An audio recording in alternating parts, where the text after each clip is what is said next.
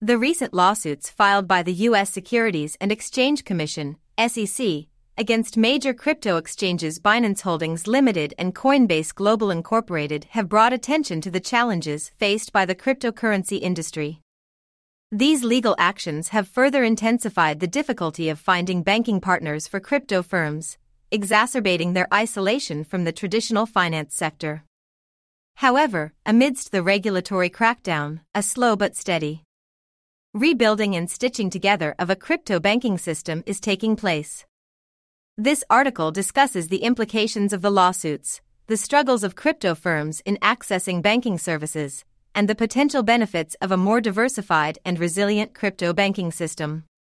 The lawsuits filed by the SEC against Binance and Coinbase have dealt a significant blow to the largest players in the crypto industry.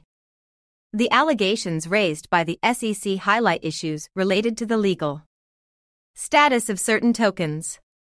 While both firms have denied the allegations and are prepared to defend themselves in court, the lawsuits have shed light on concerns widely discussed among industry participants.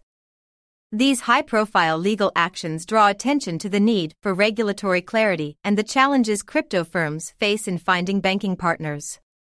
Crypto exchanges have long struggled to secure banking partnerships, hindering their ability to store deposits and facilitate seamless money transfers. The loss of banking access exacerbates the isolation of the crypto industry from traditional finance. According to J. Austin Campbell, an adjunct professor at Columbia Business School, the situation has deteriorated since the pre 2018 era when digital assets were still in their nascent stage. Banks are hesitant to engage with crypto firms and prefer to open operational accounts for corporate use without directly handling users' funds.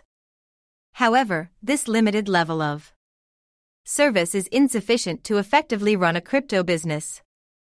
Despite the challenges, the crypto industry is slowly rebuilding a banking system that can support its unique needs. One potential upside is the diversification of banking service providers. With multiple players entering the market, the new system could become more resilient. In the past, if a bank stopped supporting crypto, it required significant adjustments and disruptions to the system. However, with a broader range of banking partners available, such abrupt changes might be mitigated. While the banking process may not be as seamless as it was a year ago, the emerging crypto banking system could become more stable in the long run.